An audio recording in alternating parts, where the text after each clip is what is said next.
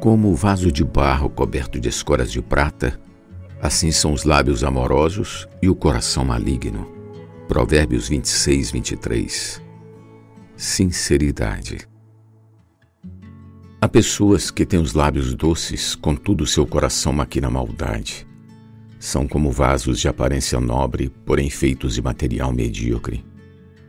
Eles não têm sinceridade nos seus lábios. O seu íntimo é todo crimes. A sua garganta é sepulcro aberto, e com a língua lisonjeiam. Salmos 5:9. Falam com falsidade uns dos outros, falam com lábios bajuladores e coração fingido. Provérbios 12:2.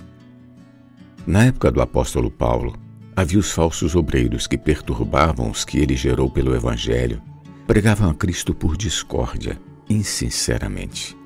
Bajulavam os irmãos com o objetivo de afastá-los de Paulo para que o zelo deles fosse a favor desses obreiros. Filipenses 1,17, Gálatas 4,17.